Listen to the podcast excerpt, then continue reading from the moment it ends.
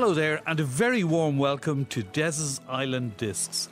In a hectic world, this is a little oasis of calm and nostalgia from our guests who choose pieces of music that remind them of a particular time or story from their life or career. Now, if you're listening on podcast, we cannot play the music because of copyright laws, but really, this is about stories, so let's hear them. Des's Island Discs on RTE Radio 1. Today's visitor to the island is one of Ireland's brightest young artists, a singer songwriter rapidly gaining a big international reputation. Award winning performer, he supported Sam Smith and Ed Sheeran before headlining himself at the Three Arena in front of a massive home crowd. It's a pleasure to welcome Dubliner Gavin James. And Gavin, You've been singing since you were a, a youngster, haven't you? Uh, since I was about yeah, yeah. It's, it's been a while. Um, still learning. Um, but yeah, no, I've been I've been doing it for, for quite a while, and then uh, I think the the way I kind of learned how to sing was through the pub gigs and stuff. I mean, I was, I was saying to you before we were talking, I was doing all the feis ceoils and stuff when I was a kid. That kind of got me into music at the start, but yeah, singing has always been the main thing. But you were on stage at that stage. Were, were, were you competitive in the feis ceoils, or did you just perform? I was quite a bit. Like I was doing the Lowe's and Boatman and all. I was kind of like trying to. I used to come home in the car and used to play like Led Zeppelin on the tin whistle as well. So I mean, used to be like blaring away in the back of the car. But uh, yeah, I eventually got a guitar, and the guitar was kind of the way to go then after that. But but there was music in your family, obviously, that brought you to the feis ceoil as well. Oh, definitely. I mean, my um, my sister was a gospel singer. My mum and dad. I think the tin whistle was just the easiest thing for me to play when I was eight because I had small hands. So I was trying to play the guitar and stuff. But tin whistle was kind of the one thing I could get some sound out of, and I could uh, kind of find if I had an ear for music or anything. But um, yeah, it was definitely a good little intro into what music could be. But uh, yeah, it was great. My sister kind of taught me how to sing as well while I was doing that. So. And when you say she taught you how to sing, how how would that come about? What was the? She's now lives in London, but she was in the Dublin Gospel Choir, and then she was in the London Gospel Choir, and then uh, she's a beautiful singer. Like she's a gospel proper, like yeah. sis, she like sister act tour around Europe and everything. She's uh, she's an incredible singer. So uh, when I was a little older, I think I was about twelve, she used to kind of teach me how to like little little ins and outs of singing and stuff. But um, yeah, so I, I got loads of bad habits from doing um, some of the pub gigs in town. Um, but I, I, got out of them eventually. But but yeah, it's yeah, she was great at teaching me all that stuff.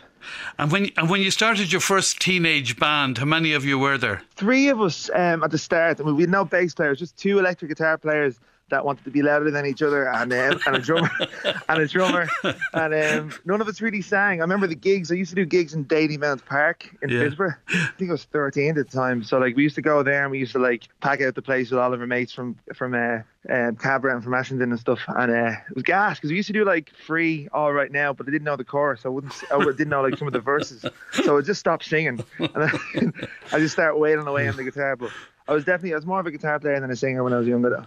And that was indoors under the stand, was it? Not out in the pitch. It was down. I was thinking about hundred people in the room in the pub downstairs. Yeah. But um, it's great craic. I used to do every kind of like every couple of months. We used to go there on a Saturday night. It was great. And and were you making a couple of bob out of it? No, nothing at all. Yeah. Nothing at all. A few beers, I think. That was it. Yeah. the two lads who were with you are they still in the band? No, uh, Ian. I think Ian uh, has his own company now. Um, and Joel is a now he is he does uh, fitness. He's like a fitness instructor. Yeah. So we all went different ways. But um, I've been in bands with so many people since then as well. So I've kind of been thrown around in bands as guitar players, as bass players, as singers and stuff. So yeah. And Gavin, writing songs. We did you start writing as a youngster? Yeah, I think well, the first one I wrote was when I I think uh, it was a it was a rip off of Green Day, "Time of My Time of Your Life." Yeah, it's like a total rip off. That's the first one I wrote. My sister was really nice. She said it was great, but um, yeah, I kind of started writing properly. I think when I was 13, I got really into it. I think I listened to, I started listening to Bob Dylan, and uh, I got really into acoustic guitar and finger picking and different like kind of ways of playing the guitar. So I got really into songwriting from Cat Stevens and Bob Dylan and stuff. I often wonder, like you know, 13 or 14 year old, are you self conscious? Singing to your friends, uh, I've I've written this, or how would the friends react? I, I to be honest, I, I always just I, I sang to everybody. To be honest, I always wanted to just sing every time there was anywhere. Really, I remember singing like Tenacious D when I was twelve. There's like a real dirty Tenacious D song that you shouldn't really sing when you're 12 years of age. I remember going to my uncle's house, and my mom and dad were like, "Play that Tenacious D song there," and I'd like. and it's, it's hilarious. I used to always just love singing, picking up the guitar and singing. Yeah. But um, yeah, even when I had the songs, I used to play in the band. We had more rock kind of uh, like Wolfmother. There was a band called Wolfmother, very Yeah. like influenced by that kind of music and Led Zeppelin and stuff. But uh, the lyrics, absolute like didn't make any sense. The lyrics, but um, but they were fun, you know. Yeah. Now your first your first musical choice is is Pearl Jam. Tell us what's the story behind this one? Uh, Pearl Jam, I think I love that that album. Ten was my favorite album. It was my going to bed album. I used to listen to it every every night when I was going to bed, and uh, I used to listen, nearly listen to the whole thing and then fall asleep. But um, that, whole album, just the way it was recorded and stuff, it was like most of it was live. It was recorded in ten days. It was just, I think it was my introduction. I was more of a Pearl Jam fan, and like I loved Nirvana and loved all Alice in Chains, but Pearl Jam were kind of my kind of buzz, like the '90s kind of buzz. So I, I loved his voice as well. Eddie Vedder's voice is just insane. But yeah, even the guitar solos, I have demos at home of like I think I recorded that whole album in my shed as well. I did like covers of that all the songs on that album in my shed, so I need to dig them out. But um, yeah, that was I used to even sing exactly like you know the kind of '90s voice where it's like yeah, well, yeah. Like, real '90s. voice. I used to sing like that as well. So um, but yeah, that they really got me into that sort of music. So I think that Why Go Why Go song as well and Black all the songs on that album are incredible. Des's Island Discs on RTE Radio 1. That's Pearl Jam, the choice of today's guest, singer songwriter Gavin James. Gavin, you speak with such a, a wild passion for music, listen to everything before you went to bed, etc. Did music dominate your teenage years rather than school? Um, uh, yeah, definitely, hundred percent. School is not really my kind of buzz, really. Um, I was I just had big long ginger hair going down to my arse. It was it was. Uh, I used to have to walk around tied back in school, look like a goldfish and everything. But it was um, yeah, I used to music was just the main thing, really. I think I knew when I was younger, when I was in first year and second year, I knew that I school. I I did. I was I was a bit of a, I wasn't really a messer. I just didn't really try very hard. Yeah. I used, used to like just cycle into Walton's instead and uh, play the guitars and everything. But uh, yeah, I think when I knew what I wanted to do, I was kind of happy that I wanted to pursue something in music. Even as a young kid, I always wanted to do something, whether it be teaching it or playing in the pubs or, or anything. So I, I would have been happy either way. And and the teachers didn't put you under pressure or anything because of that, did they? Uh, You know, I, I, had a few teachers that were like, "Ah, you, you can't be doing like it's, it's a tough, uh, tough out game. That music thing, that game is tough out." game." Like, I, I didn't really care, but to be honest, I was just kind of, I, I did wasn't really much into history or maths or anything. I know. So, no. Well, they weren't wrong either, but I mean, luckily it turned out well for you. When, when did you? When were you kind of professional? As in, you- when you finished school, were you straight into performing? I mean, when I was in sixth year, I was kind of playing in pubs already. So I was doing about four nights a week in in in, in town, like. So I used to go into school. I, used, I, I think I missed most of sixth year. I, I was in for maybe a month, and just from I was just gigging all the time. I kind of like I was I was especially when I was I think I was only eighteen, and I was already kind of doing four or five gigs a week, and I was I was kind of first time ever like making my own kind of money as well, like uh, going out and playing. It was like fifty quid a gig or something like that. Some of them might have been seventy quid or something. But I used to uh, even just having that freedom of going out and knowing that you can you can do all the gigs. And then when I finished school, I ended up I think the most we did was maybe thirteen gigs a week at one point, and that that lasted for like four years. And then I went to college for a couple of months, I think, and then. I was enjoying myself too much to be honest. Yeah, yeah. I was in, I was like 19 years of age in Temple Bar having a great time. um, I was 75 quid in free beer and it was just class.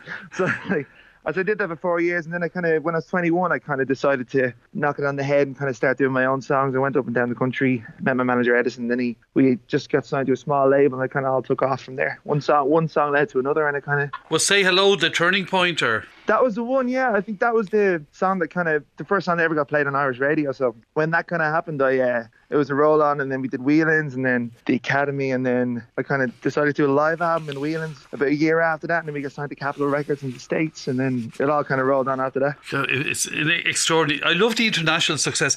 Tell us about going to Brazil, Gavin. Madness. Yeah, I loved Madness. it. It's out of nowhere, like it was so strange. It was um, it was amazing. I got I got played on this TV show. It's like a telenovela called Pega Pega, and uh, one of my songs called Nervous got played on it. And uh, I wasn't really aware of how big these TV shows were in Brazil. They were like, because there was 200 and something million people live in Brazil, like 100 million people watch these TV shows, and I was, Yeah. and every time this like couple, they're like a love interest. Every time they looked at each other, my song would play. It was like woo, woo.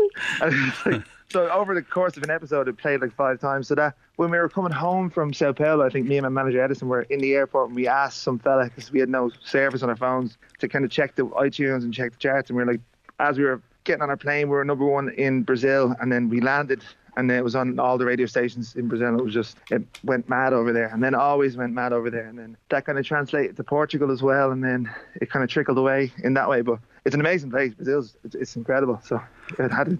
I can't wait to go back. It'd be one of the first places to go back to after all this is over. I think. Well, it's extraordinary. But did they ask you to perform on the TV show? Oh, yeah, it was hilarious. Oh my god, it was gas. I was meant to say, um, "Hey Louisa, this song is for you" in Portuguese, and uh, it was like in this like fake hotel. The sets were like mad. They were like all built cheap. Like, oh, it was insane. Like the whole set was like built. There was like a fake hotel with a big pool and everything, and there was some guy like waving like a like a thing in the pool to make it look like there was trickles and water and stuff. But I had to sing "Nervous" for her live and say this song was for you. And then eventually it was just I couldn't say it properly in Portuguese because the North Side Dublin accent would come out too much. And he was like, but it's gas. So eventually it was just like, "How are you, Louise? This song's for you." And it's just then I sang the song. But it was uh, it was very cool. First little acting job.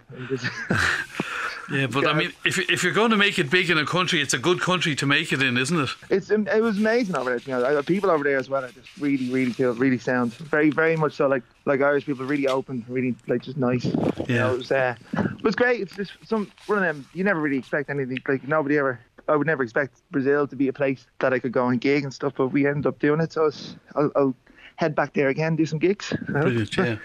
now, you you also had success on US TV, which is something most Irish artists could only dream about. Yeah, the US one was mad. Yeah, we did Jimmy Kimmel and uh, James Corden like yeah. twice, and Dancing with the Stars and all that stuff. It was that was mad. James Corden was great. James Corden's just such a sweet, sweet, sweetheart. He's, he's gas. Yeah. I mean, I, I, was I, mean, I was over there in Los Angeles in at Halloween, I think. I was dressed up as a gingerbread man, just wearing bread. Um, I was I was texting him and I was like, because he's a lovely fella. I think the Kodaline boys were actually in with him like they? a week before, yeah. and um, they uh, heard him listening to live at Whelan's and they were chatting to him saying, "Oh, we know Gav, you know, good to stay and."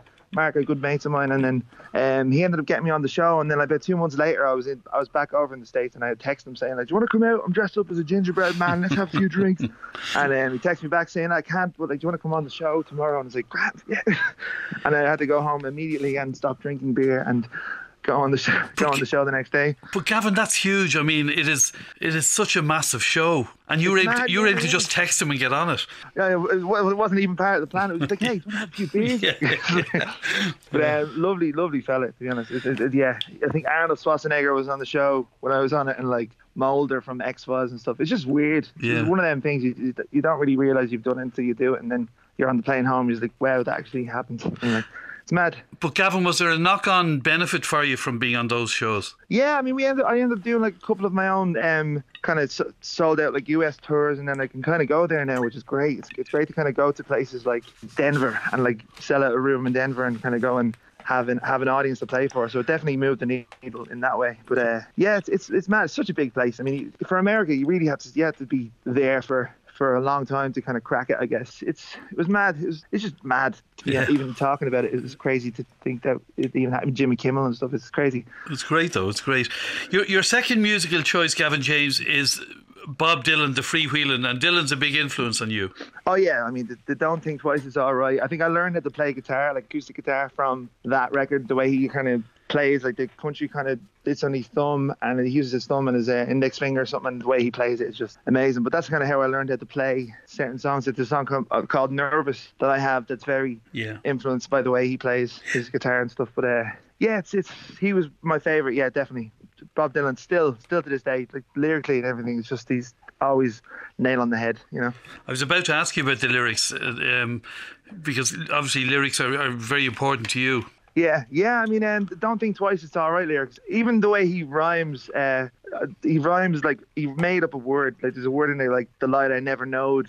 He says no, just yeah. to rhyme it with road. He's like yeah. the light I never knowed. Yeah. Ain't no use in turn no, you let babe. I'm on the dark side of the road. It's yeah. just very clever, like the way he just plays with words and stuff. But uh, yeah, I love him. He's, he's my favorite, hundred percent. Des's Island Discs on RTE Radio One. That's Bob Dylan, the choice of today's guest singer songwriter Gavin James. Gavin, hopefully we're getting towards the end of lockdown and obviously your year was kind of turned upside down by by COVID. Um, what what's what's next for you? I think uh, well, what's next? I'm kind of uh, I'm I'm producing a lot of stuff at home now, so I'm kind of getting used to. I'm learning how to do things that I, I didn't really have a clue about, to be honest, before. Yeah. like um studio, like setting up studio stuff and like kind of recording at home, and yeah, I'm kind of that's the one thing out of lockdown that I've been kind of doing a lot more of that and like cooking bread and stuff. But um, like so- Gingerbread. Yeah. Oh yeah, hundred percent. Like terrible. I won't make bread again. Because I've made the worst bread in the world. Nearly blew up my oven. But anyway, it's uh, yeah. I've been I've been kind of doing that a lot, writing a lot of songs. And uh, I think the start of lockdown I wasn't doing too much. And then in the last kind of month or two, I've been I've been really writing and really kind of getting into it. So I think the album will be very way sooner than later. Um, Yeah. So it's so it's that, and then the drive-in shows are going to be fun. It's going to be a lot different than anything I think I've ever done. So it'd be kind of a, little bit of a challenge, but it'd be great fun. Get people out of the house, it'd be nice. I think But, people uh, will like the novelty of it. I think so as well. You know, that's what it is. It's kind of like a little stopgap between now and when the gigs kind of come back. And um, it, it's a great little. Thing. It's good as well. People get get to go back to work and people kind of. It's it's nice to kind of have Yeah. something to do, you know. But uh, also, it's great that Aslan are doing it now as well, and and Hermitage Green and stuff. So it's, it's cool that people are jumping on board with it. But uh, Yeah. so grand that doing that, and then the album, and then that'll be finished, and then they'll be out next year, very early, I'd say, and then loads of songs really. Yeah, more, the more songs, the better. Do, do you have time for any other interests, or what else are you interested in, Gavin? I just movies, movies, Movies. and uh, all the movies. Yeah, pretty much. I, Yeah. I'll be kind of binge watching everything now. I think I've watched all of Netflix this whole long time. I think everybody kind of has. Like, but uh, other than that, like it's, it's mostly music, really, to be honest. And uh, that and a little bit of maybe cooking steaks. I'm kind of into that. But, um, it's mostly music. Yeah. Well, look at it. The the fact that you've and you've built up such a massive Irish support. I mean, the Three Arena, for instance, that must have been a huge buzz for you. That was amazing. That was um just February 29th. So I think about three weeks after that, it was kind of everybody kind of everything went into lockdown. So I was very lucky to kind of get that Yeah. gig out with gig done because a lot of people had to cancel the world tours and stuff, and that was the very end of my kind of world tour. So I was very lucky to finish. But um, yeah, that that's that sort of a gig is mad. That's it. When the lights go out and everybody's like, yeah, it's, Yeah. it's, it's incredible. Yeah. So that was that was my favorite gig I think ever I've ever ever played. So I was I, was, I loved it. Well, it, yeah, I mean, for a, ho- a hometown boy to come back like that is is, is very special. Yeah, yeah, especially to- when your gaff is like right down the road. It's like. yeah, no, yeah, Yeah, man, you can see see him. Man. My dad's very noticeable in the crowd as well. He just did big Santa beard on him, so he's very easy to see. Even in the Three Arena, I was like, "Where's my dad?" There he is. I'm sure they were very proud as well. Your family. ah, they they're always my ma. My ma has been more nervous than I am for all of it. So like, she she she loves it. So my dad my dad lives it more. My dad's more popular than I am. he's, he's, everybody knows who he is. He's a postman. He, he retired. He was a postman before, but he's uh, Yeah, retired now. But they all love him. But uh, yeah, they they love it. To be honest, they're very happy and how everything is. when you mention nervousness, Gavin, would you be? Ner- I mean, I wouldn't expect that you wouldn't be, but how nervous would you be before a big show like the Three Arena? like just dying, dying, dying nervous. I but but it, same in Whelan, to be honest. I'd be the same everywhere. To be I, like it doesn't really matter where it is. I think support slots. I, I'd be less nervous because if I if I do a crap crap show at a support gig, I can just say my name isn't Gavin James. My name is Rob. like, like, um, but like yeah, every gig is kind of the same. Kind of once that goes away, I think I'll. I'll have to have a little thing because Yeah. the nervousness is a good thing. I, lo- I like being nervous. It means you want to do a good job. I think. Of course, and but does the first song then get rid of it, all of that tension? I think once the music kind of cuts off and then the lights go down, then I walk on and I say the whatever the first thing that comes into my head over the mic, then it's gone. I think Yeah. it goes away right after that. Then I just start waffling for about eight, 30 minutes. You know, well, well, I really think the world is your oyster. I mean, you've, you've, you're such a talented fella that I, I, Thanks. I, I hope it continues to go on the on the upward curve that is going on for you. Your your your, thanks, man. your final choice, Gavin, is is Coldplay, "A Rush of Blood to the Head." It's, it's a powerful song, maybe not as well known as some of their other songs.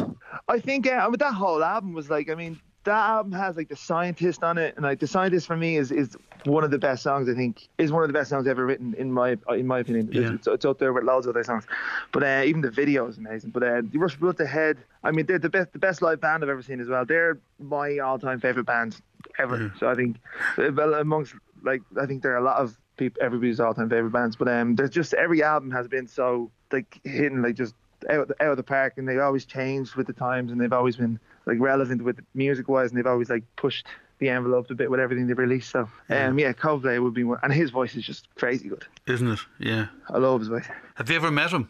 No, I was in um, I was in London years ago, and uh, I was having dinner. I was doing this like songwriting uh, thing, and I was just uh, with my mate Fraser, and I was just at this little dinner table, and it was in this like building somewhere on East London. But uh, there was this woman that was making dinner for everybody, and uh, there about 20 people in this like kind of block of studios. And I was sitting down, I was like, "Can you pass the ketchup?" And uh, it was Kelly from Stereophonics, Yeah. and um, all the Coldplay uh, band with, without Chris. And I was like, I didn't even realize it was about four four minutes, and I was like, "Oh my god!"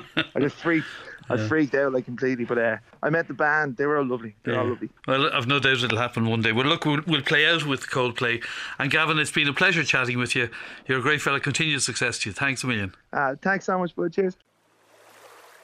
Des's Island Discs on RTE Radio 1.